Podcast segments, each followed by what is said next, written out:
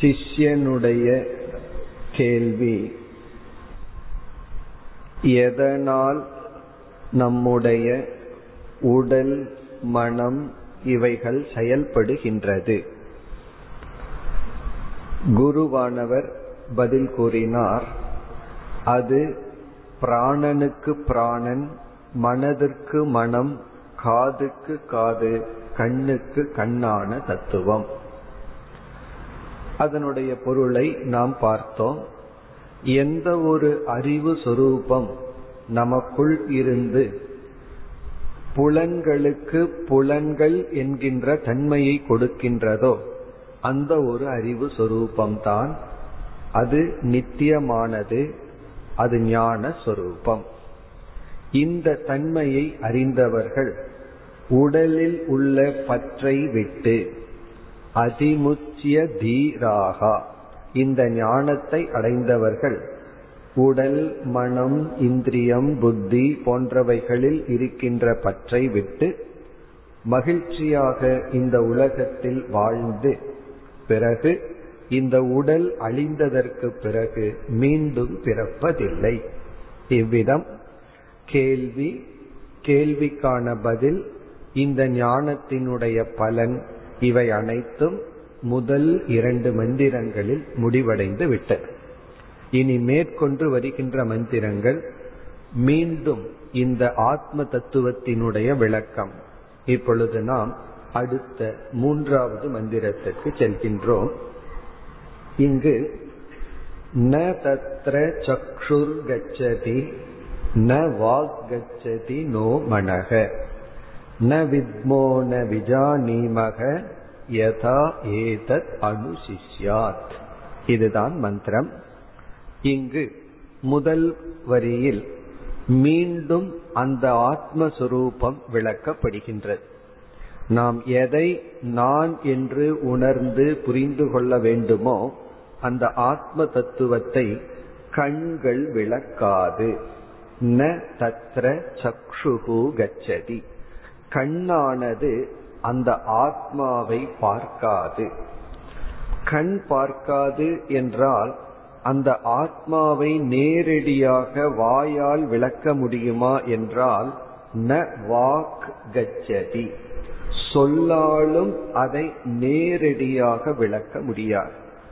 இந்த கண் வந்து ஆத்மாவை பார்க்காது என்று சொல்வதிலிருந்து அந்த ஆத்மாவானது வெளியே உள்ள பொருள்களை போன்ற ஒரு பொருள் அல்ல. நமக்கு எந்த ஒரு அனுபவம் வேண்டுமென்றாலும் உடனே இந்திரியங்கள் வழியா வெளியே பார்ப்போம். அப்படி இந்த ஆத்மா பார்க்கப்படுகின்ற பொருள் அல்ல. அனுபவிக்கப்படுகின்ற பொருள் அல்ல. ஆத்மானந்தம் ஆத்மாவை உணர்தல் ஆத்மாவை அனுபவித்தல் என்ற சொற்களை எல்லாம் நாம் பயன்படுத்தும் பொழுது சாஸ்திரம் நமக்கு ஒரு பெரிய எச்சரிக்கை விடுகின்றது. நம்முடைய அனுபவத்துல எந்த பொருளையும் இந்திரியங்கள் மூலம் புலன்கள் மூலமாக அனுபவித்தே பழக்கம். அப்போ ஆத்மாவையும் அப்படி அனுபவிக்க முடியுமா பார்க்க முடியுமா என்றால் கண்ணானது ஆத்மாவை விளக்காது.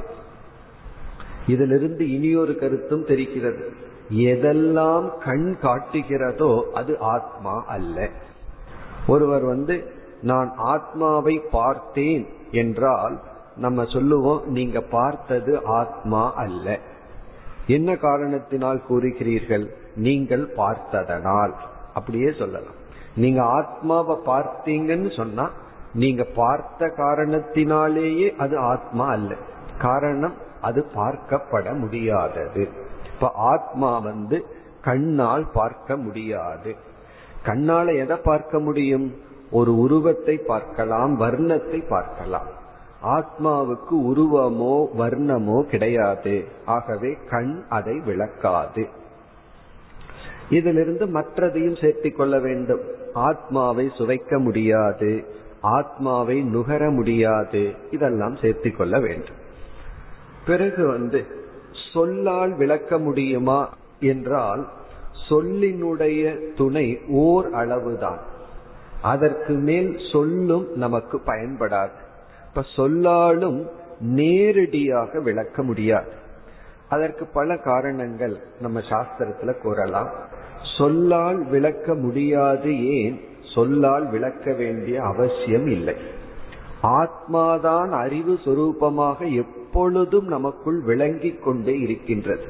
விளங்கிக் கொண்டே இருக்கின்ற ஆத்மாவை நாம் சொல்லால் விளக்க வேண்டிய அவசியம் இல்லை. நான் இருக்கின்றேன் என்ற உணர்வு யாரும் நமக்கு சொல்லிக் கொடுக்க வேண்டிய அவசியம் இல்லை. நான் இருக்கிறேன்னு யாராவது சொல்லிக் கொடுக்க வேண்டுமோ? அவசியம் இல்லை. பிறகு எதற்கு சொற்கள்? உபனிஷத்துக்களே சொற்களால் ஆனதே என்றால் இந்த சொற்கள் நான் அல்லாததை நானிடமிருந்து நீக்குவதற்காக பயன்படும். இந்த உபனிஷத் உபதேசம் எதற்கு என்றால் இதுதான் ஆத்மான்னு நேரடியாக சொல்லிக் கொடுப்பதற்கல்ல. அது ஏற்கனவே விளங்குகிறது. இந்த ஆத்மாவுடன் அனாத்மா என்று சொல்லப்படுகின்ற உடலும் சேர்ந்து விளங்குகிறது. இந்த சொல் என்ன செய்கிறது? எது அனாத்மாவாக உள்ளதோ ஆத்மாவுக்கு புறம்பாக உள்ளதோ அதை நீக்கி அந்த சொல்லும் நீங்கி விடுகிறது. அந்த சொல் வந்து என்ன செய்கிறது? தேவையற்றதை நீக்கி தானும் நீங்கி விடுகின்றது. இந்த ஃபேக்டரியில சில சமயங்களில் ஏதாவது ஒரு ப்ராடக்டை தூய்மைப்படுத்தணும்னா அதற்கு ஒன்று போடுவார்கள். அது என்ன செய்யும்? அந்த பொருளில் உள்ள அசுத்தத்தை நீக்கி தானும் நீங்கிவிடும். அதுவும் சேர்ந்து இருந்தது அப்படின்னா அதுவும் அசுத்தமாயிடும் நம்ம வந்து சோப்பை பயன்படுத்தி உடல்ல இருக்கின்ற அசுத்தத்தை நீக்கிறோம். அதோட சோப்பையும் சேர்ந்து தான் நீக்கிறோம். சோப்பை நம்ம போட்டுட்டோம்னா அது அதை விட அசுத்தமாகிவிடும். அதே போல இந்த சொற்கள் ஆத்மாவிடம் வந்து ஆத்மாவுக்கு அல்லாததை நம் மனதிலிருந்து நீக்கி நம்ம தப்பா புரிஞ்சிருக்கிற கருத்தை நீக்கி அந்த சொல்லும் சென்று விடுகிறது. அந்த சொல்லும் ஆத்மாவிடம் இருப்பதில்லை. அதனாலதான் இங்கு குருவானவர் இந்த ஆத்மாவை சொல்லானது நேரடியாக விளக்குவதில்லை. இனி அடுத்தது சிலதெல்லாம் நம்ம கண்ணில பார்த்து காதல கேட்டு புரிந்து கொள்வோம். சிலதெல்லாம் அது முடியாது. சொல்லால சிலது புரிந்து கொள்ளலாம். சிலது முடியாது. ஆனா சிலவற்றை மனதால் உணரலாம். இப்போ ஒருவர் வந்து நம்ம கிட்ட ஏதோ பேசுறார். அவர் பொறாமையில பேசுறார் அப்படிங்கறத சொல்லுல உணர மாட்டோம் மனதுல உணர்வோம். அவர் அன்பாக பேசுகிறார் அதை நம்ம மனதுல உணர்ந்துருவோம். ஆகவே அன்பு கோபம் பொறாமை இவைகளை எல்லாம் நம்ம வந்து கண்ணால பாக்கிறது இல்ல காதால கேட்கறது இல்ல மனதால் உணர்கின்றோம். இந்த உணர்வுகள் எல்லாம் மனதிற்கு மனம் டிரான்ஸ்பர் ஆயிடுச்சு அதனாலதான் ஒருவரிடத்துல நம்ம அன்பான மனதில தவறான சொல்லை பயன்படுத்தினாலும் அது ஒரு பெரிய விளைவை உருவாக்காது. காரணம் என்ன? இந்த மனம் அந்த மனம் அப்படியே டிரான்ஸ்பர் ஆயிடுச்சு அன்பு என்பது மனதால் உணரக்கூடியது.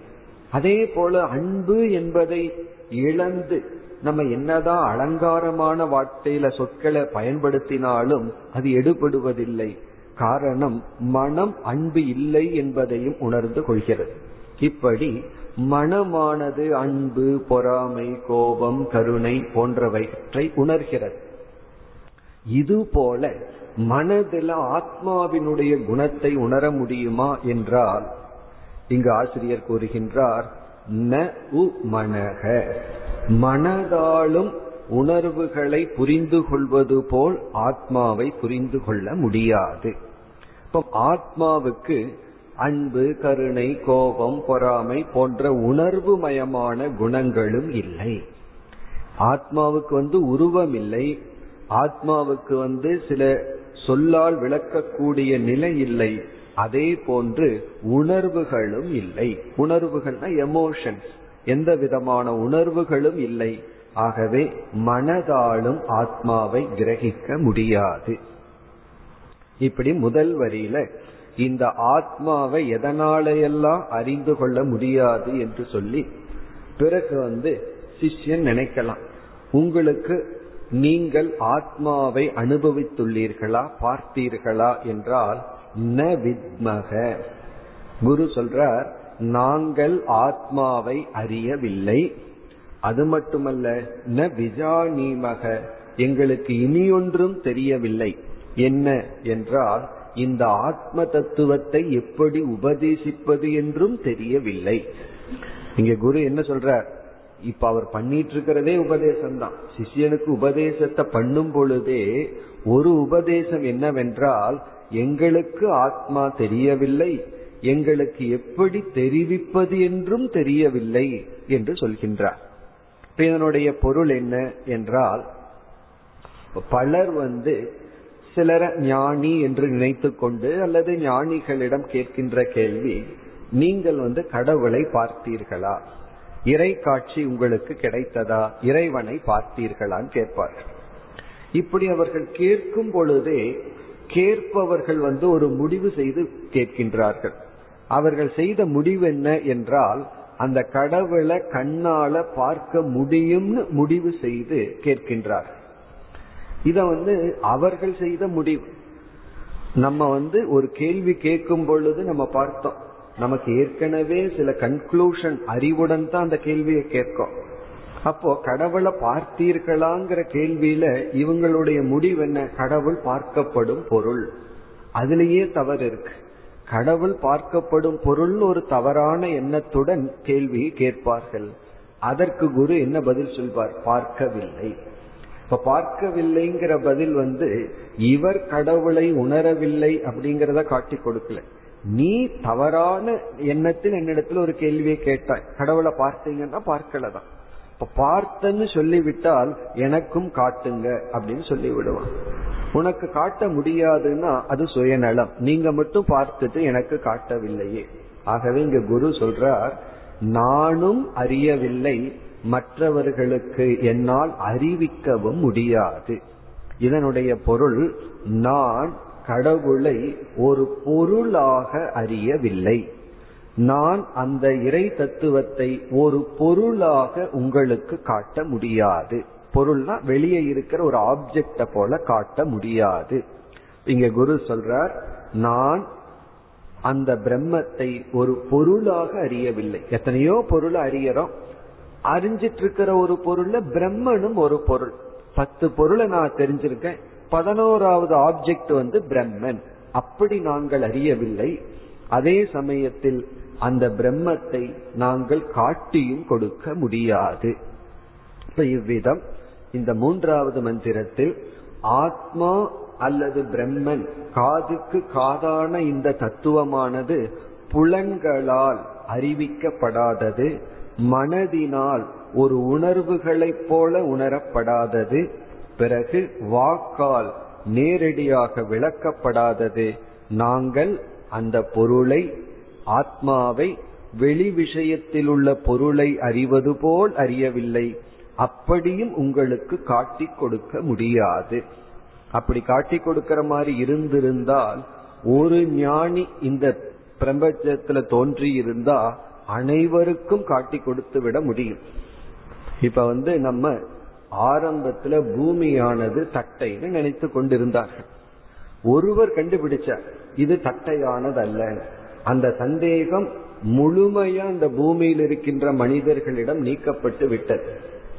ஆத்ம விஷயத்துல சந்தேகம் இன்னைக்கு இருக்கு. காரணம் என்ன? விஞ்ஞானி ஒருவர் ஒரு உண்மையை கண்டுபிடிச்சா அதற்கு பிறகு அந்த விஷயத்துல சந்தேகம் இருக்கிறதே இல்லை. ஆனா ஆத்ம விஷயத்துல இன்றும் ஏன் சந்தேகம் என்றால் ஒருவர் என்ன ஆயிரம் பேர் உணர்ந்தாலும் அதை மற்றவர்களுக்கு உடனடியாக எடுத்து கொடுத்து காட்டி கொடுக்க முடியாது. காரணம் அதை புரிஞ்சுக்கிறதுக்கு அவரவர்களுக்கு அந்த மன தூய்மை தேவைப்படுகின்றது. அவரவர்கள் உணர வேண்டிய தத்துவம். குருவும் கூட ஒரு நிலை வரை தான் சிஷ்யனுக்கு உதவி உதவி செய்ய முடியும். அதற்கு பிறகு குரு தான் விலகி கொள்ள வேண்டும். அதைத்தான் இங்கு குருவே உபதேசிக்கின்றார். நாங்கள் இந்த ஆத்மாவை அறியவில்லை. அதே சமயத்தில் உனக்கு எடுத்து காட்டியும் விட முடியாது. அதனுடைய பொருள் ஒரு விஷயமாக வெளியிலுள்ள பொருளாக நாங்கள் அறியவில்லை. அப்படியும் உங்களுக்கு எடுத்து காட்டிவிட முடியாது. இப்படி குருவானவர் கூறி பிறகு நான்காவது மந்திரத்திற்கு வருகின்றோம். இப்ப எந்த குருவானவர் ஆத்மாவை நாங்க அறியல உங்களுக்கு அறிவிக்க முடியாதுன்னு சொன்னாரோ உடனே அவர் ஆத்மாவை அறிந்து கொள்ள ஒரு உபாயத்தை கொடுக்கின்றார். ஆத்ம தத்துவத்தை மீண்டும் விளக்குகின்றார். நான்காவது மந்திரத்திற்கு வந்தால் அந்நதேவ தத் விதிதாத் அதோ அவிதிதாத் அதி இது சுஸ்ரும பூர்வேஷாம் ஏனஸ்தத் வியாச்ச சக்ஷிரே. மிக அழகான மந்திரம். ஆழ்ந்த கருத்துக்களுடைய ஆத்மாவை மிக தெளிவாக விளக்குகின்ற மந்திரம். சென்ற மந்திரத்தின் இறுதியில குரு என்ன சொன்னார்? எங்களுக்கும் ஆத்மா தெரியாது நாங்களும் இந்த ஆத்மாவை விளக்க முடியாதுனார் அடுத்த மந்திரத்திலே எவ்வளவு தெளிவா விளக்க முடியுமோ அவ்வளவு தெளிவா விளக்குகின்றார். இப்ப முதல் வரியில் ஆத்ம தத்துவம் மீண்டும் விளக்கப்படுகின்றது. எப்படி இரண்டாவது மந்திரத்துல காதுக்கு காது கண்ணுக்கு கண்ணுன்னு விளக்கினாரோ அதே போல இந்த மந்திரத்தில் மீண்டும் ஆத்ம தத்துவத்தினுடைய விளக்கம் வேறொரு கோணத்தில். இப்ப அந்த விளக்கத்திற்கு இப்ப நம்ம போவோம். இதெல்லாம் எதற்குனா ஒரு கால் நம்ம வந்து காதுக்கு காது கண்ணுக்கு கண் என்ற முறையில் விளக்கத்தை கேட்டு நமக்கு புரியவில்லை என்றால் இந்த முறையில கேட்டா நமக்கு புரியும். உபனிஷத்துக்கள் வந்து ஒரே ஒரு கருத்தை பல கோணங்களில் விளக்குகின்றது. ஒரு மனதுக்கு ஒரு கோணத்துல புரியும். இனி ஒரு மனத்துக்கு இனி ஒரு கோணத்துல புரியும். அப்படி பல டைமென்ஷன் பல விதங்களில் நம்ம சாஸ்திரத்தை படிக்கும் பொழுது ஏதோ ஒரு ஆங்கிள் நமக்கு ஃபிட் ஆகும். ஏதோ ஒரு ஆங்கிள் ஒரு மனசுக்கு புரிஞ்சிடும் இப்ப இனி ஒரு டைமென்ஷன் இனி ஒரு ஆங்கிள் குருவானவர் ஆத்மாவை விளக்குகின்றார். அது என்ன என்று இப்பொழுது பார்ப்போம். இப்ப நம்ம புரிந்து கொள்ள வேண்டிய கருத்து வந்து அழியாத மெய்ப்பொருள் பிரம்மன் அல்லது ஆத்மா. அது யார்? அது எப்படி இருக்கின்றது? எது ஆத்மா? என்றால் இங்கு என்ன விளக்கம் கொடுக்கப்படுகிறது? நம்ம வந்து எதையெல்லாம் அனுபவிக்கின்றோமோ அல்லது எதையெல்லாம் அறிந்துள்ளோமோ அந்த அனைத்தும் இரண்டாக பிரிக்கப்படுகின்றது. அல்லது படைக்கப்பட்ட உலகம் படைக்கப்பட்ட சிருஷ்டி அனைத்தும் இரண்டாக பிரிக்கப்படுகிறது. நம்ம என்னெல்லாம் இந்த உலகத்துல தெரிஞ்சு வச்சிருக்கிறோமோ அல்லது இறைவனால் எவைகளெல்லாம் உருவாக்கப்பட்டதோ அந்த அனைத்தும் இரண்டு. ஒன்று விதிதம். விதிதம் என்றால் நம்மால் அறியப்பட்டது. இந்த உலகத்துல என்னென்னலாம் இருக்கோ அவ்வளவு இப்ப எடுத்துக்கிறோம். எதெல்லாம் இருக்கோ அது அனைத்தும் இப்பொழுது விசாரத்துக்கு எடுத்துக்கொள்றோம். இப்போ ஒரு சயின்டிஸ்ட் வந்து லேப்ல வந்து ஏதோ ஒரு ஆப்ஜெக்ட் எடுத்துட்டு முழுமையா விசாரம் பண்றது போல இப்ப நம்ம எதை எடுத்துட்டு விசாரம் பண்றோம்? நம்மளுடைய ஆராய்ச்சிக்குரிய விஷயம் என்னன்னா எதெல்லாம் இருக்கோ அனைத்தும். டோட்டல் சர்வம் எல்லாத்தையும் எடுத்துருக்கோம் அதுதான் இப்ப நம்ம முன்னாடி இருக்கிற டெஸ்ட் டியூப் போல. அது வந்து ஒன்று விதிதம். நம்மால எதெல்லாம் அறியப்பட்டதோ அது. இனி ஒன்று அவிதிதம். அறியப்படாதது. இப்ப இந்த உலகத்துல என்ன இருக்கு அப்படின்னா அறியப்பட்டது அறியப்படாதது அப்படின்னு நம்ம பிரிச்சர் இப்ப இந்த உலகத்தை பல கோணத்துல பிரிக்கலாம். பஞ்சபூதம் அப்படின்னு இந்த உலகத்துல அஞ்சு பூதமா பிரிக்கலாம். அல்லது வந்து காரியம் காரணம்னு பிரிக்கலாம். காரியம் அப்படின்னு சொன்னா அனுபவிக்க கூடிய இந்த உலகம். காரணம்னா மாயை. இப்படி இந்த உலகம் காரிய காரண ரூபம். காஸ் அண்ட் எஃபெக்ட் அப்படி இருக்குன்னு பிரிக்கலாம். இந்த உலகத்தை அஞ்சு பூதம்னு பிரிக்கலாம். அல்லது மூர்த்தம் அமூர்த்தம் உருவமுடையது உருவமற்றதுன்னு பிரிக்கலாம். அப்படி எப்படி வேண்டுமானாலும் பிரிக்கலாம். இங்க எப்படி பிரிக்கப்படுகிறதுனா உன்னால் அறியப்பட்டது உன்னால் அறியப்படாதது அப்படி பிரிக்கப்படுகிறது. இப்ப இந்த உலகம்ங்கிறத வந்து சாஸ்திரம் இப்ப நமக்கு எப்படி காட்டுது? நீ எதையெல்லாம் அறிந்தாயோ அது ஒன்று. நீ எதையெல்லாம் அறியவில்லையோ அது ஒன்று என்று இப்பொழுது பிரிக்கப்படுகிறது. இப்ப நம்ம எதை அறிஞ்சிருக்கோம்? நம்ம எந்த ஊர்ல இருக்கோம்? எந்த நாட்டில் இருக்கோம்? அதெல்லாம் அறிஞ்சிருக்கோம். நம்ம அறியாத உலகம் வந்து மிக மிக அதிகம். நம்ம வந்து நம்மளுடைய இந்த பூமியை பார்த்தோமே ஆனால் நம்ம அறிஞ்சிருக்கிறது மிக அல்பம். பிறகு பூமியை பார்க்கறத விட்டு ஆகாசத்தை பார்த்தோம்னா பிறகு அறியாதது. மிக அதிகமாக உள்ளது. அப்படி விதிதம் அவிதிதம் என்று அறியப்பட்டது அறியப்படாதது என்று இந்த சிருஷ்டியானது படைப்பானது இரண்டாக பிரிக்கப்படுகிறது. இந்த அறியப்படாதது இன்னைக்கு அறியப்படாததா இருக்கலாம் நாளைக்கு அறியப்படுவதாக மாறிவிடலாம். பிறகு சிலதெல்லாம் அறியப்பட முடியாதது அப்படின்னு நம்ம எடுத்துக்கொள்ளலாம் ஆனால் அறியப்பட்டது அறியப்படாதது. இனி ஆத்மா ஏது அப்படிங்கிற கேள்வி. நம்ம வந்து இப்போ எல்லாத்தையும் இரண்டா பிரிச்சுட்டோம். அறியப்பட்டது அறியப்படாதது. நம்ம வாழ்க்கையில சந்தித்த மனிதர்கள் சந்திக்காத மனிதர்கள். நம்ம வாழ்க்கையில வந்து சந்தித்த இடங்கள் சந்திக்காத இடங்கள். சென்ற இடங்கள் செல்லாத இடங்கள். இப்படி எல்லாம் பிரிக்கலாம். நம்ம வாழ்க்கையில சந்தித்த மனிதர்கள் எவ்வளவு சந்திக்காத மனிதர்கள் எவ்வளவு அப்படி நம்ம பிரிச்சோம். அதே போல நம்ம அறிந்த உலகம் நம்மால் அறியப்படாத உலகம். நாம் அறிந்த பொருள்கள் நம்மால் அறியப்படாத பொருள்கள். இப்படி பிரிச்சு இனி ஆத்மா எது அப்படிங்கிற கேள்வி. அதற்கு முதல் உபனிஷத் கூறுகிறது எதெல்லாம் நீ அறிந்தாயோ அந்த அறிந்ததற்கு வேறானது ஆத்மா.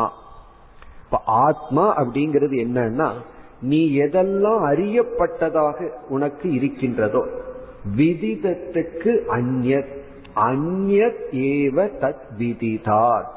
உன்னால எதெல்லாம் அறியப்பட்டதோ மனிதர்களோ பொருள்களோ அனுபவிக்கப்பட்டதோ அவைகளுக்கு எது வேறோ அது ஆத்மா.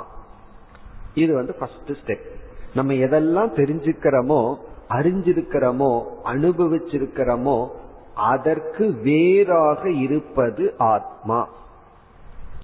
இப்படி சொன்ன உடனே அப்ப ஆத்மாங்கிறது அறியப்படாதது அப்படின்னு தோணும். ஏன்னா நீ எதெல்லாம் தெரிஞ்சுக்கிறையோ அதற்கு வேறானது ஆத்மா. பிறகு நான் தெரியாத விஷயம் எத்தனையோ இருக்கு. நம்ம வாழ்க்கையில சந்திக்காத மனிதர்கள் எத்தனையோ சந்திக்காத இடங்கள் எத்தனையோ அப்படி தெரியாத ஒன்றுக்குள்ள ஆத்மா இருக்குமா அப்படின்னு வரும் பொழுது அடுத்த உபனிஷத் கூறுகின்றது அவிதிதாத் அதி அறியப்படாததை காட்டிலும் வேறானது. நீ எதையெல்லாம் அறியவில்லையோ அதற்கும் வேறாக இருப்பது இந்த ஆத்மா. அப்போ நமக்கு எதெல்லாம் தெரியாம இருக்கோ அதுவும் ஆத்மா அல்ல. எதையெல்லாம் நம்ம அறிஞ்சிருக்கிறோமோ அதற்கும் ஆத்மா வேறானது. இதுல இருந்து என்ன ஆகுது எதெல்லாம் நமக்கு தெரிந்த உலகமாக உள்ளதோ அது ஆத்மா அல்ல. எதையெல்லாம் நம்ம அறியாமல் இருக்கின்றோமோ அதுக்கும் ஆத்மா வேறாக இருக்கின்றது. அது என்ன என்றால் தெரியாத உலகம் எவ்வளவோ இருக்கு. காரணத்தை நம்ம என்னைக்குமே அறிய முடியாது. அது வந்து சூக்மமாக கண்ணுக்கு தெரியாமல் அனுபவத்துக்கு வராமல் இருக்கு.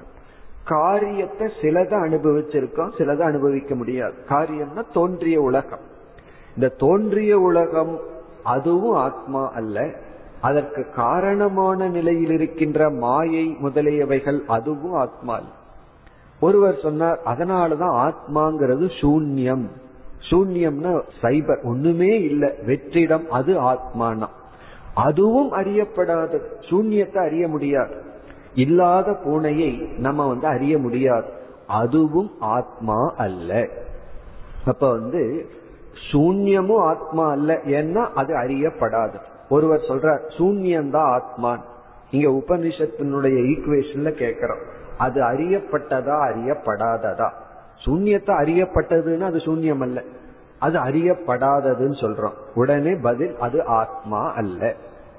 சரி எது ஆத்மா என்றால் எது அறியப்பட்டதோ எது அறியப்படாதது இது ஆத்மா அல்ல. பிறகு எந்த அறிவினால் இது அறியப்பட்டது இது அறியப்படாததுன்னு சொல்றோமோ அந்த அறிவு ஆத்மா. இப்ப ஆத்மா என்பது அறியப்பட்டது இது என்று யார் நமக்கு சொல்கிறார்களோ அறியப்படாதது இது என்பதை நமக்குள் யார் விளக்குகின்றார்களோ அது ஆத்மா. இப்ப அறியப்பட்டது அறியப்படாதது இரண்டையும் அறிவிப்பது ஆத்மா. தெரிந்தது தெரியாதது இரண்டையும் அறிவிப்பது ஆத்மா. தெரிந்தது ஆத்மா அல்ல தெரியாதது ஆத்மா அல்ல. தெரிந்தது தெரியாதது என்பதை தெரிவிப்பது ஆத்மா. அது யார் என்றால் நான் அதுதான் ஆத்மா. இப்ப வந்து நான் நான் சொல்லும் பொழுது இந்த நான்கிற சொல்லுல ஒரு உணர்வு நமக்குள்ள விளங்கி கொண்டு இருக்கின்ற அந்த உணர்வு வந்து அறியப்பட்டதா அறியப்படாததா? இந்த ரெண்டுக்குள்ளேயும் வராது. இந்த உணர்வு அறியப்பட்டதுன்னு சொன்னா அடுத்த கேள்வி எதனால் அறியப்பட்டது? கண்ணுல இந்த உணர்வை பாக்கிறோமா அப்போ கண் தெரியாதவனுக்கு அந்த உணர்வு இருக்கக்கூடாது. காதுல இந்த உணர்வை பார்க்கிறோமானா காது கேட்காதவனுக்கு அந்த உணர்வு இருக்கக்கூடாது. அப்படி இல்லை. நமக்கு வந்து எந்த புலன்களினாலும் இந்த உணர்வை நாம் பார்ப்பதில்லை. ஆகவே இந்த நான் என்கின்ற சொல்லில் எந்த ஒரு அறிவு பிரகாசப்படுத்திக் கொண்டிருக்கின்றதோ அந்த அறிவானது அறியப்பட்டதும் அல்ல. அறியப்பட்டது அல்லன்னு சொன்ன உடனே அறியாததான்னா அப்படியும் சொல்ல முடியாது. நான் தான் சாட்சாத் அனுபவித்துக் கொண்டிருக்கின்றனே அறிந்து கொண்டிருக்கின்றனே அப்படின்னு நமக்கு ஒரு உணர்வு இருக்கு. இந்த நான் இருக்கின்றேங்கிறது அறியப்படவில்லைன்னு சொல்ல முடியாது. இதனால் அறிந்தேன்னு சொல்ல முடியாது.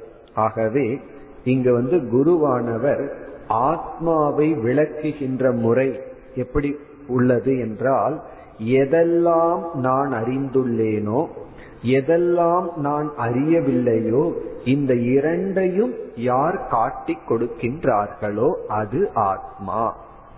ஆத்மா என்பது அறிந்ததையும் அறியாததையும் பிரகாசப்படுத்துகின்ற அறிந்ததும் அல்ல அறியாததும் அல்லாத ஒரு பொருள். அறிந்த பொருளும் அல்ல அறியப்படாத பொருளும் அல்ல அறிந்தது அறியாதது இரண்டையும் விளக்குகின்ற அறிவு சொரூபம். இது ஆத்மா. இந்த விதத்தில் முதல் வரியில் ஆசிரியர் மீண்டும் இந்த ஆத்ம தத்துவத்தை விளக்குகின்றார். இனி இரண்டாவது வரிக்கு வந்தால் இந்த இரண்டாவது வரியில் இந்த ஞானமானது எப்படி பரம்பரையாக வந்துள்ளது என்று இந்த ஞானத்தினுடைய மகிமையை குருவானவர் உபதேசிக்கின்றார்.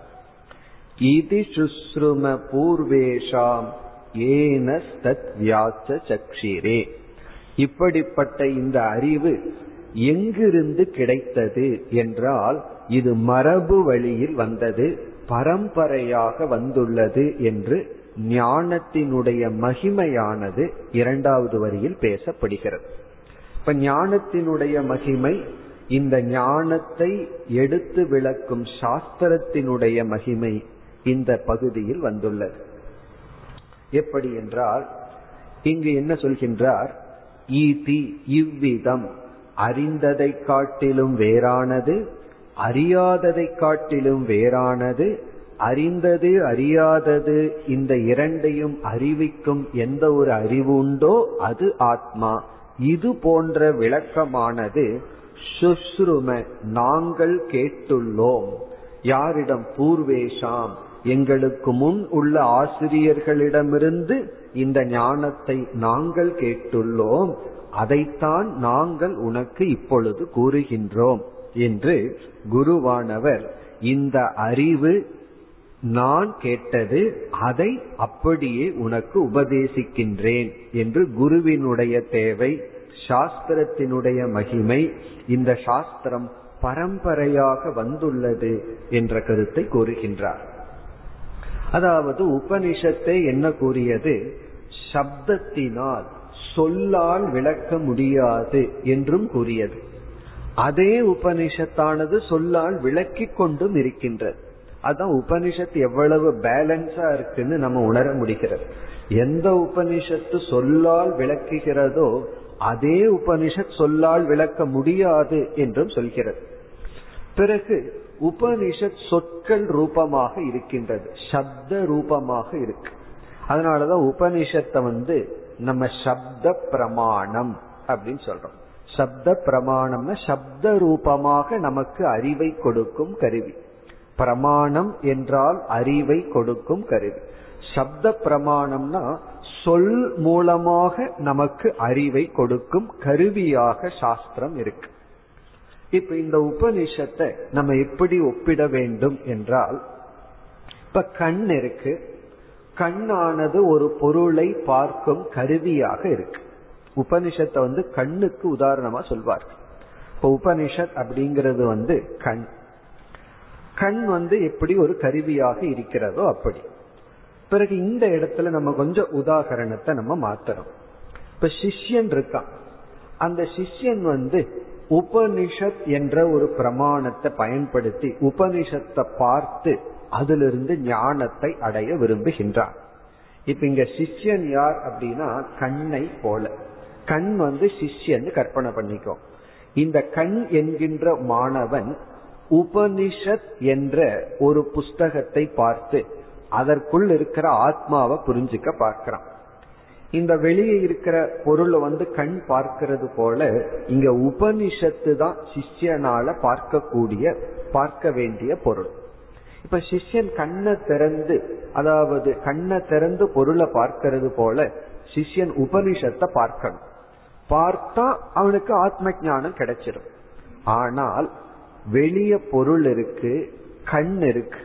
ஆனா லைட் அப்படிங்கிற ஒரு பிரின்சிபிள் இல்லை என்றால் நம்ம இரவுல வந்து கண்ணை திறந்து என்னதான் பார்த்தாலும் அந்த பொருள் நமக்கு புலப்படாது. அப்போ கண்ணானது ஒரு பொருளை பார்த்து பொருளினுடைய ஞானத்தை அடையணும் அப்படின்னா சாமான்யமான பிரகாசம் லைட் அப்படின்னு ஒரு பிரின்சிபிள் இருக்கணும். அந்த லைட் வந்து அந்த பொருள் மீது படணும். அந்த லைட் கண்ணு மீது படணுங்கிற அவசியம் இல்லை. கண் மீது படக்கூடாது. அந்த லைட் வந்து பொருள் மீது தான் படணும். அப்பொழுதுதான் அந்த பொருள் நமக்கு விளங்கும். அந்த லைட்டை தான் நம்ம குருவுக்கு உதாகரணமாக சொல்லுவோம் இப்ப கண் வந்து பொருளை பார்த்து பொருளை பற்றிய ஞானம் அடையணும் அப்படின்னா அந்த பொருள் மீது வெளிச்சம் படணும். அப்படி உபனிஷத் அப்படிங்கிறது ஒரு பொருள். அது ஜட பொருள். அந்த உபனிஷத்து மீது குருவானவர் வியாபிக்க வேண்டும். குரு என்கின்ற வெளிச்சமானது வியாபித்தால் தான் அந்த உபனிஷத்தானது நமக்கு விளங்கும்.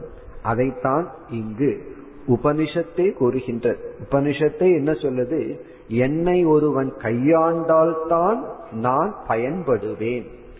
அப்படி உபனிஷத்தை கூறுகின்றது. இப்ப குரு என்ன செய்கின்றார்? இந்த விதமான உபதேசங்கள் எல்லாம் என்னுடைய புத்தியினால் நான் கண்டுபிடித்ததல்ல இது பரம்பரையாக மரபாக வந்து கொண்டு இருக்கின்றது என்னுடைய ஆச்சாரியர் எனக்கு எப்படி உபதேசித்தார்களோ அப்படியே நான் உனக்கு உபதேசிக்கின்றேன். உண்மையிலேயே ஒரு சிஷ்யன் வந்து குருவிடம் சாஸ்திரம் கேட்கும் பொழுது எப்படிப்பட்ட மனநிலையில் கேட்க வேண்டும் என்றால் நான் இதை புரிந்து கொள்ள வேண்டும். அந்த ஒரே ஒரு மனநிலை தான் இருக்கணும். இதை நான் உபதேசம் பண்ணணுங்கிற எண்ணத்துல சாஸ்திரத்தை கேட்கவே கூடாது. அப்படி கேட்டோம் அப்படின்னா கேட்கறதுக்கும் பொழுதே கேட்டுக்கொண்டிருக்கும் பொழுதே எப்படி சொல்லலாம்ங்கிற எண்ணம் தான் ஓடும். காரணம் என்ன? கேட்கிற நோக்கமே உபதேசம் பண்றதுக்கு. அப்ப நம்ம கேட்கும் பொழுதே எப்படி சொல்லலாம்? அப்ப காது வழியா போற சாஸ்திரம் வாய் வழியா வந்துடும் சொல்வார்கள். அது மனசுக்குள்ள போகாது ஏன்னா நம்மளுடைய பேசிக் ஆட்டிடியூட இதை எப்படி சொல்லலாம். எப்படி டீச் பண்ணலாம் அப்படின்னு. அப்படி இருக்கக்கூடாது. மாணவனாக நம்ம இருக்கும் பொழுது நான் இந்த சாஸ்திரத்தை என்னுடைய ஞானத்திற்காக படிக்கின்றேன். நான் உணர்வதற்காக படிக்கின்றேங்கிற எண்ணத்துலதான் நம்ம கேட்கணும். அதற்கு பிறகு நம்ம எல்லாம் அப்படி கேட்டு முடிச்சதற்கு பிறகு நமக்கு வயது இருந்து காலம் இருந்து நம்முடைய சொல்லை கேட்க மற்றவர்கள் விரும்பினால் நம்ம சொல்லலாம். அப்ப இப்படி சொல்ல முடியும் அப்படின்னா சிஷ்யன் வந்து குருவிடம் ஆத்ம ஞானத்தை கேட்கும் பொழுது அவனை அறியாமல் எப்படி உபதேசிக்கின்றார்ங்கிற முறையும் அவனுக்குள் சென்று விடுகிறது. இதெல்லாம் பை ப்ராடக்ட் அது இயற்கையா போகுது. ஆத்ம ஞானம் மட்டும் சிஷ்யனுக்கு போறதில்லை. குரு எப்படிப்பட்ட படியில் உபதேசித்தாருங்கிறத சிஷ்யன் தன்னை அறியாமல் அறிந்து கொள்கின்றான். பிறகு அவனுடைய பிராரப்தம் குருவாக இருந்தால் அது இயற்கையாக வெளியே வந்து விடும் ஆகவே ஒரு சிஷ்யனுடைய மனநிலை நான் இதை உபதேசிக்க படிக்கின்றேன் அப்படின்னு இருந்தா அது உகந்ததல்ல நல்லதல்ல. அதனால குரு உபதேசம் பண்ணும்போது உங்களுக்காக உங்களை உணர நீங்கள் இப்பொழுது படிக்கின்றீர்கள் அப்படி சொல்லி கொடுக்கணும். அதற்கு பிறகு எல்லோருமே குருவாகணுங்கிற அவசியம் இல்லை. இனி ஒருத்தருக்கு உபதேசம் செஞ்சாதான் நமக்கு புரியும் நமக்கு மோக்ஷம் அப்படிங்கறதல்ல. அது வந்து இரண்டாவது நம்மளுடைய பிராரப்த கர்மம். அது இருந்தா நம்ம செய்யறோம் இல்லைன்னா நம்ம வந்து உபதேசிக்கவில்லை.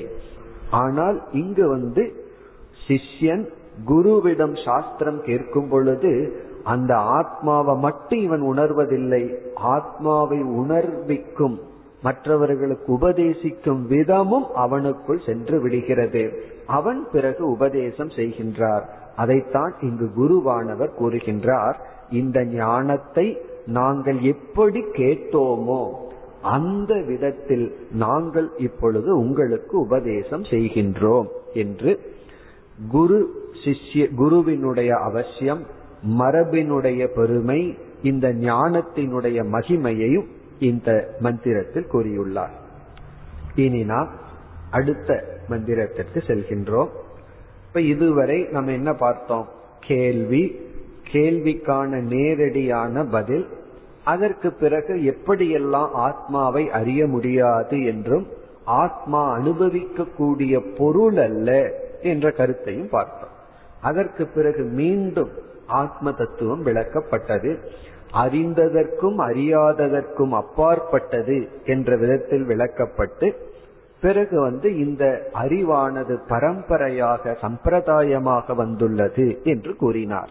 இனி ஐந்தாவது மந்திரத்தில் ஆரம்பித்து இந்த முதல் பகுதி வரை ஒன்பதாவது மந்திரம் வரை ஐந்திலிருந்து ஒன்பது வரை பின்ன கருத்து என்று பார்த்து இவைகளெல்லாம் ஒரே ஒரு பேட்டர்ன்ல செல்கின்ற மந்திரங்கள்.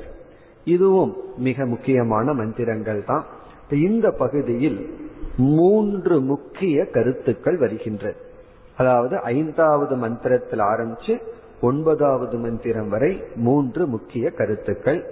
முதல் கருத்து வந்து உபனிஷத்தினுடைய மைய கருத்தான மகா வாக்கியம். உபனிஷத்துல வந்து எத்தனையோ வாக்கியங்கள் இருக்கு. வாக்கியம்னா சென்டென்ஸ் ஸ்டேட்மெண்ட் எத்தனையோ வாக்கியங்கள் அதுல சில வாக்கியத்தை நம்ம மகா வாக்கியம் அப்படின்னு சொல்றோம். அது என்ன மகா வாக்கியம்னு இப்பொழுது நாம் பார்க்க போகின்றோம். அந்த மகா வாக்கியங்கள் இந்த மந்திரங்களில் அமைந்துள்ளது. இரண்டாவது வந்து இரண்டாவது கருத்து மீண்டும் இந்திரியங்களினாலும் மனதினாலும் ஆத்மாவை கிரகிக்க முடியாதுங்கிற கருத்து. இதை ஏன் உபனிஷத் திரும்ப திரும்ப கூற வேண்டும் என்றால் நம்ம மனதுல வந்து ஆழ்ந்து பதிஞ்சிருக்கு. எதையாவது அறியணும் அப்படின்னா அதுக்கு வந்து இந்திரியத்தை பயன்படுத்தணும் மனதை பயன்படுத்தணும். மனது மூலமாகத்தான் அறிய வேண்டும். அறியப்படும் பொருளாகவே அறிந்து பழகியிருக்கோம். ஆனா ஆத்ம ஞானம் ஒன்றுதான் விதிவிலக்கு. அது மட்டுமல்ல வாழ்க்கையில வந்து ஒரு கஷ்டம் அப்படின்னா அந்த கஷ்டத்துக்கு காரணம் மற்றவர்கள்னு சொல்லி எப்படி பழகி இருக்கிறோமோ இந்த உணர்வு எப்படி நமக்குள்ள ஆழ்ந்து போயிருக்கோ எந்த ஒரு கஷ்டம் ஏன்னு கேட்டா தன்னை தவிர மற்றவங்களை தான் கை காட்டும். இந்த கஷ்டத்துக்கு சங்கடத்துக்கு யார் காரணம் அப்படின்னா நான் அப்படின்னு சொல்றது ரொம்ப ரேர் அது வந்து அதை கண்டுபிடிக்கிறது வந்து அவ்வளவு சுலபம் அல்ல இப்ப இயற்கையா என்ன நமக்குள்ள பதிஞ்சிருக்குன்னா என்னுடைய கஷ்டத்துக்கு இவங்க தான் காரணம்னு வெளியே கை காட்டுவது போல வெளிய பொருள்களையே அறிஞ்சறிஞ்சு பழகியிருக்கும்.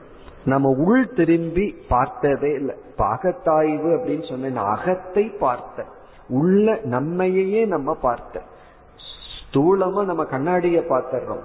நம்ம மனதை பார்த்து மனதுக்குள் இருக்கின்ற மெய்ப்பொருளை பார்க்கிறது. அகத்து அகத்துனா உள்ள நம்ம பார்ப்பது. இத கட்டோபனிஷத்து வந்து பராஞ்சி காணி எல்லா ஜீவர்களும் வேடிக்கை பார்த்து கொண்டே அவர்களை அவர்கள் அழித்துக் கொண்டிருக்கின்றார்கள் சொல்லி யார் அந்தர்முகமாக திரும்புகின்றார்களோ அந்த தீரர்கள் மோட்சத்தை அடைகின்றார்கள் சொல்லப்பட்டிருக்கு. அப்படி எல்லோருக்கும் பகிர்முகமான பிரவருத்தி இருப்பதனால் உபனிஷத் வந்து பல முறை திரும்ப திரும்ப கூற வேண்டியது இருக்கின்றது. ஆகவே அந்த கருத்து மீண்டும் வருகின்றது. இந்திரியங்கள் மனம் இவைகளினால் ஆத்மாவை பார்க்க முடியாது. பிறகு வந்து மூன்றாவது கருத்து. இந்த மந்திரங்களில் வருவது பரமாத்மாவை அல்லது பிரம்மத்தை நம்ம ரெண்டா பிரிச்சறோம் ஒரு பிரம்மன் வந்து மாயா என்ற தத்துவத்துடன் இல்லாத பிரம்மன். இந்த மாயை வந்து மூன்று குணங்களினுடைய தன்மை. குணஸ்வரூபம் மாயா. குணமே இல்லை அப்படிங்கிறத காட்டுகின்ற சொல் வந்து நிர்குணம். நிர் என்றால் இல்லாத. நிர்குணம் என்றால் குணம் இல்லாத. குணம் இல்லாத தத்துவம் அப்படின்னா மாயை அற்றது அப்படின்னு பொருள். அந்த பிரம்ம தத்துவத்தை பரமாத்ம தத்துவத்தை மாயை என்ற ஒரு தத்துவம் இல்லாமல் பார்த்தல் அத நிர்குணம் பிரம்மன்னு சொல்றோம். இப்ப நிர்குணம் பிரம்ம என்றால் மாயை இல்லாமல் பார்த்தல்.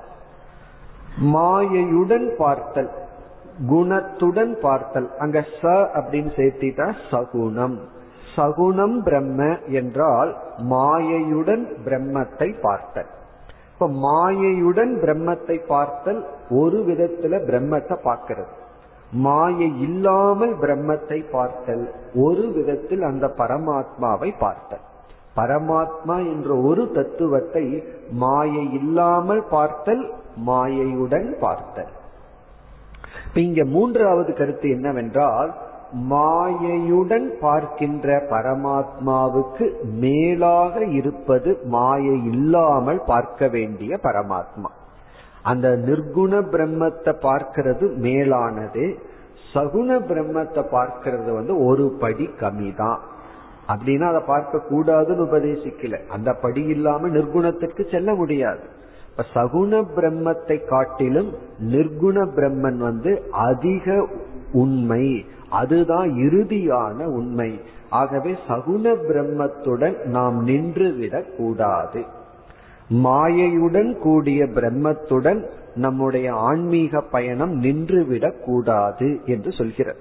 அதற்கே போகாதவங்க கிட்ட போய் அங்க போய் நின்று விடக்கூடாதுன்னு சொல்றதுல அர்த்தமே இல்லை. முதல்ல சகுண பிரம்மத்துக்கு போகணும். அவரைத்தான் இறைவன் கடவுள் ஈஸ்வரன் தேவதைகள் என்றெல்லாம் சொல்றோம். அதுவரைக்கு பயணம் செய்து அதோடு நின்று விடாதே.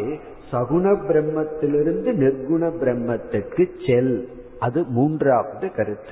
இவ்விதம் இந்த மந்திரங்களில் அஞ்சாவது மந்திரத்தில் ஆரம்பிச்சு இந்த உபனிஷத்தினுடைய ஃபர்ஸ்ட் செக்ஷன் ஒன்பதாவது மந்திரம் முடியும் வரை மூன்று கருத்துக்கள். மகா வாக்கியம் பிறகு வந்து இந்திரியங்கள் மனம் இவைகளினால் ஆத்மா அனுபவிக்கப்படாத தத்துவம். பிறகு நிர்குண பிரம்மன் தான் லட்சியம் சகுண பிரம்மன் சாதனை.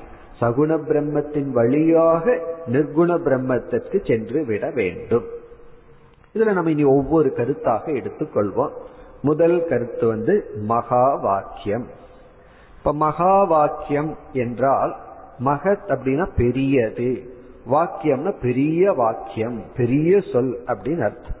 இப்ப பெரிய சொல் அப்படின்னு சொன்னா சொல்லில் அளவில் பெரிய சொல் அல்ல. அதுல மூணு சிறிய சொற்கள் சேர்ந்ததுதான் மகா வாக்கியம் பிறகு மகா வாக்கியம்னா உள்ளதுக்குள்ளேயே பெரிய பிரயோஜனத்தை கொடுக்கின்ற வாக்கியம். மகத் பிரயோஜனவத் வாக்கியம்.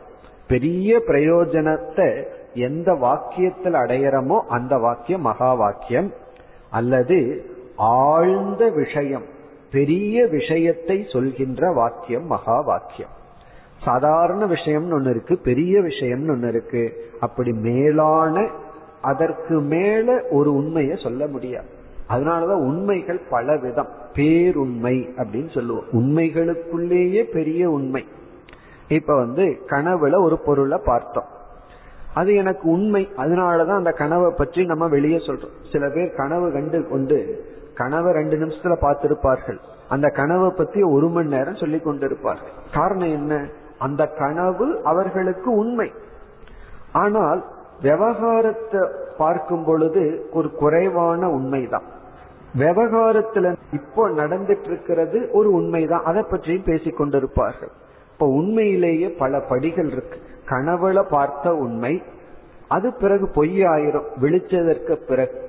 விழிப்பில் இருக்கின்ற உண்மை அதற்கும் மேலான ஒரு உண்மை இருக்கு. அதை தான் பாரமார்த்திகம் அப்படின்னு சொல்றோம். அப்படி அந்த பேர் உண்மையை பற்றி பேசுகின்ற வாக்கியம் மகா வாக்கியம். இந்த மகா வாக்கியம் என்ன சொல்கிறது என்றால் நான் நான் என்று நாம் சொல்லிக் கொண்டிருக்கின்றோம் அல்லவா இந்த ஜீவனுடைய உண்மையான தன்மையும் இறைவன் இறைவன் என்று அழைக்கின்றோம் அல்லவா அந்த இறைவனுடைய உண்மையான தன்மையும் ஒன்றுதான். இறைவனுடைய அடிப்படை தன்மையும் ஜீவனுடைய அடிப்படை தன்மையும் ஒன்றுதான். ஒரு சிறிய அலை இருக்கின்றது. அதற்குள் இருக்கின்ற அடிப்படை உண்மையும் அடிப்படை பொருளும் கடல் என்று நாம் சொல்கின்றோம். அந்த கடல் என்று சொல்லுக்கான அடிப்படை பொருளும் ஒன்றுதான். எப்படி? தண்ணீர். இப்ப தண்ணீர் என்ற ஒரே தத்துவம் தான் ஒரு சிறிய அலையாகவும் ஒரு பெரிய கடலாகவும் இருக்கின்றது. ஆனால் அந்த தண்ணீர் என்பதை நம்ம கவனிக்கவில்லை என்றால் நம்மளுடைய கவனம் தண்ணீர் அப்படிங்கறத விட்டுட்டோம் அப்படின்னா டைமென்ஷனை எடுத்துட்டோம் அப்படின்னா பெரிய அளவு வியாபிச்சிருக்கிறது கடல். அந்த கடலினுடைய ஒரு சிறிய ஓரத்தில் வந்து செல்வது அலைகள் அப்படின்னு பார்ப்போம். அலைகள்னா என்ன? கடலினுடைய ஒரு கார்னர்ல ஒரு ஓரத்துல கரையில் வந்து வந்து செல்வது சிறியது அலைகள் அது தோன்றி தோன்றி மறைகின்றது அப்படியெல்லாம் சொல்றோம். பெரிய டைமென்ஷனா எடுத்துட்டோம்னா கடல்னு சொல்றோம். ஆனா தண்ணீர் அப்படின்னு சொன்னா தண்ணீர் சிறியதா பெரியதா? அப்படி ஒரு கேள்வி. தண்ணீர் சிறியதா பெரியதான்னா பதிலே சொல்ல முடியாது. தண்ணீர் சிறியதும் அல்ல பெரியதும் அல்ல. கடல்னா பெரியதுன்னு சொல்லலாம். பிறகு வந்து அலைகள்னா சிறியதுன்னு சொல்லலாம். ஆனா தண்ணீர் சிறியதும் அல்ல பெரியதும் அல்ல. அது சிறியது பெரியதற்கு அப்பாற்பட்டது. எப்படி அறிந்தது அறியாததற்கு அப்பாற்பட்டதுன்னு சொன்னமோ அதே போல அது சிறியதும் அல்ல பெரியதும் அல்ல. அது ஏகம். அது ஒன்றா இருக்கிறதுனால சிறியதா பெரியதான்னு சொல்ல முடியாது. அதாவது வந்து சூரியன் சின்னதா பெருசான்னு சொன்னா இருக்கிறது ஒரே சூரியன். ரெண்டு மூணு சூரியன் இருந்தா இது சின்ன சூரியன் பெரிய சூரியன் சொல்லலாம். பூமியோட ஒப்பிட்டு பார்த்து பேசலாம். ஆனா எந்த சூரியன் சிறியது பெரியதுன்னு நம்ம கேட்க முடியாது. அப்படி இந்த மெய்ப்பொருள் ஏகம் ஒன்று. அந்த மெய்ப்பொருளை நம்ம இரண்டு விதத்துல பிரிச்சு பார்க்கிறோம். ஒன்று ஜீவன் இனி ஒன்று ஈஸ்வரன் அப்படின்னு பார்த்து இந்த ஜீவன் அப்படிங்கறதுல ரெண்டு தன்மைகள் இருக்கு. இந்த நான்கிறதுக்குள்ள ரெண்டு தன்மை. ஒன்று வந்து அழிகின்ற தன்மை. அழிஞ்சிட்டு இருக்கிற தன்மை இந்த உடல் மனம் போன்றவைகள். இனி ஒன்று அதற்குள் இருக்கின்ற அழியாத ஆத்மஸ்வரூபம். அதைத்தான் இவ்வளவு நேரம் நம்ம பார்த்துட்டு இருந்தோம்.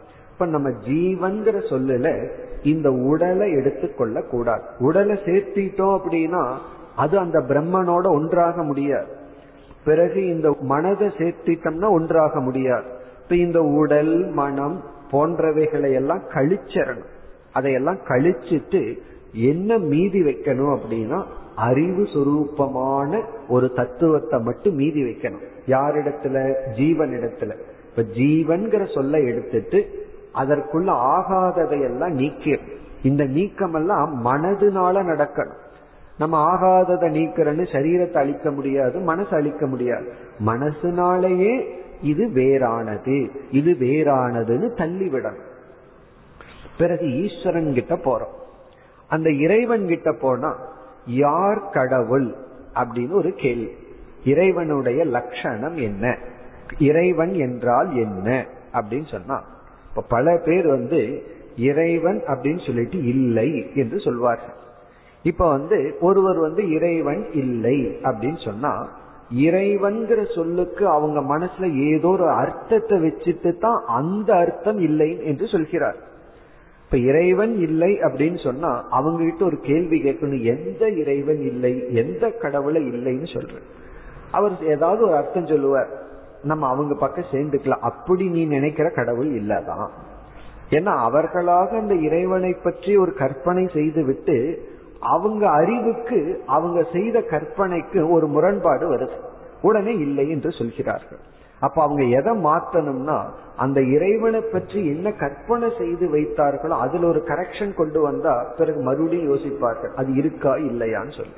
அப்படி இறைவன் சொன்னா இறைவன்கிறதுக்கு என்ன லட்சணம் என்ன அர்த்தம்? சாஸ்திரம் கூறுகின்றது இந்த அகில பிரபஞ்சத்திற்கும் ஆதாரமாக ஏதோ ஒன்று இருந்தாக வேண்டும். எதுவுமே திடீர்னு இயற்கையாக வந்து விடார் அப்படி இயற்கையா திடீர்னு வந்தா திடீர்னு காணாம போயிடும் திடீர்னு நம்ம வீட்டுக்குள்ள பத்து லட்சம் ரூபாய் இது பாத்திரம் வச்சுக்கோமே. நம்ம சந்தோஷப்பட்ட கூடாது. காரணம் என்ன? அது திடீர்னு வந்தது கடைக்கு போய் கொடுக்கும்போது திடீர்னு காணாம போயிடும் அப்படி இருப்பதில்லை. காரணம் திடீர்னு வர்றது திடீர்னு போகாது. போயிடும் எதை போல? கனவு போல. கனவுல திடீர்னு காரணம் இல்லாம வருது. காரணம் இல்லாம போகும். அது நமக்கு தெரிகிறது. ஆனா விவகாரத்தில் அப்படி இல்லை. ஒவ்வொன்றும் காரண காரியத்துடன் தான் செயல்பட்டு வருகிறது. ஆகவே அப்படி நியமமாக இயங்குகின்ற இந்த உலகத்திற்கு அடித்தளமாக ஆதாரமாக ஒன்று இருக்க வேண்டும். அது அழியாமல் இருக்க வேண்டும். அது மட்டுமல்ல இனி ஒரு நியதி. எந்த ஒரு மோஷன் எந்த ஒரு நகர்வுக்கும் நகராத ஒன்று ஆதாரமாக இருந்தாக வேண்டும். அப்பொழுதுதான் அந்த மோஷனே நடக்கும். அந்த நகர்தலே நடக்கும். இப்ப ட்ரெயின் வந்து ரொம்ப வேகமா நகர்ந்து போகுதுன்னா இந்த தண்டவாளம் இருக்கே அதுவும் ஓடிட்டு இருக்க கூடாது. அது ஓடுனா என்ன ஆகும்? அது ஒரு டைரக்ஷன்ல போக. ட்ரெயின்ல ஒரு டைரக்ஷன் போச்சுன்னா அது அங்க சீரான ஒரு மோஷன் ஒரு நகர்வு அங்கு நடக்காது. இப்ப இந்த உலகம் சீரா நடக்குதுன்னு சொன்னா அதற்கு ஆதாரமாக செயலற்ற ஒரு தத்துவம் இருக்க வேண்டும். அத பிரம்மன் அப்படின்னு சொல்றோம்.